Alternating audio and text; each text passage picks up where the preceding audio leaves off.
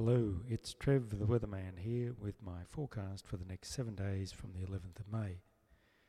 Well, I said a couple of weeks ago that weather patterns often repeat, although not precisely, over about two week periods. Last night we just had another storm with more predicted today as another trough line with a very unstable air mass moves over southeast Queensland. That's similar to what happened last week at around the same time of week.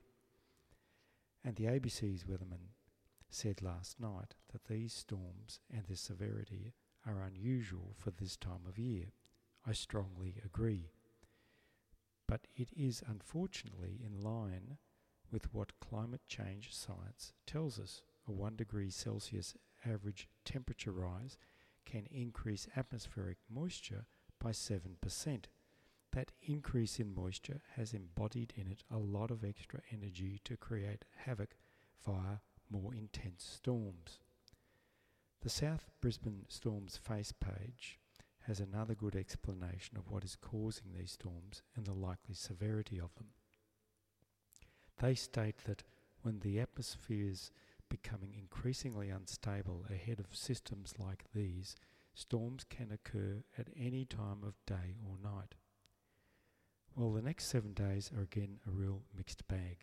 The first couple of days have the highest instability and therefore chance of storms and rain.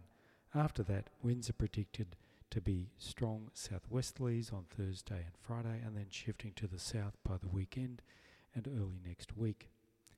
This should bring cooler weather with minimum temperatures dropping to 11 degrees for Brisbane.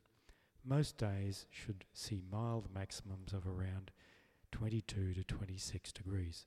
So the best days for getting out and about look like being Friday through to Sunday. See you next week. Trev the Weatherman.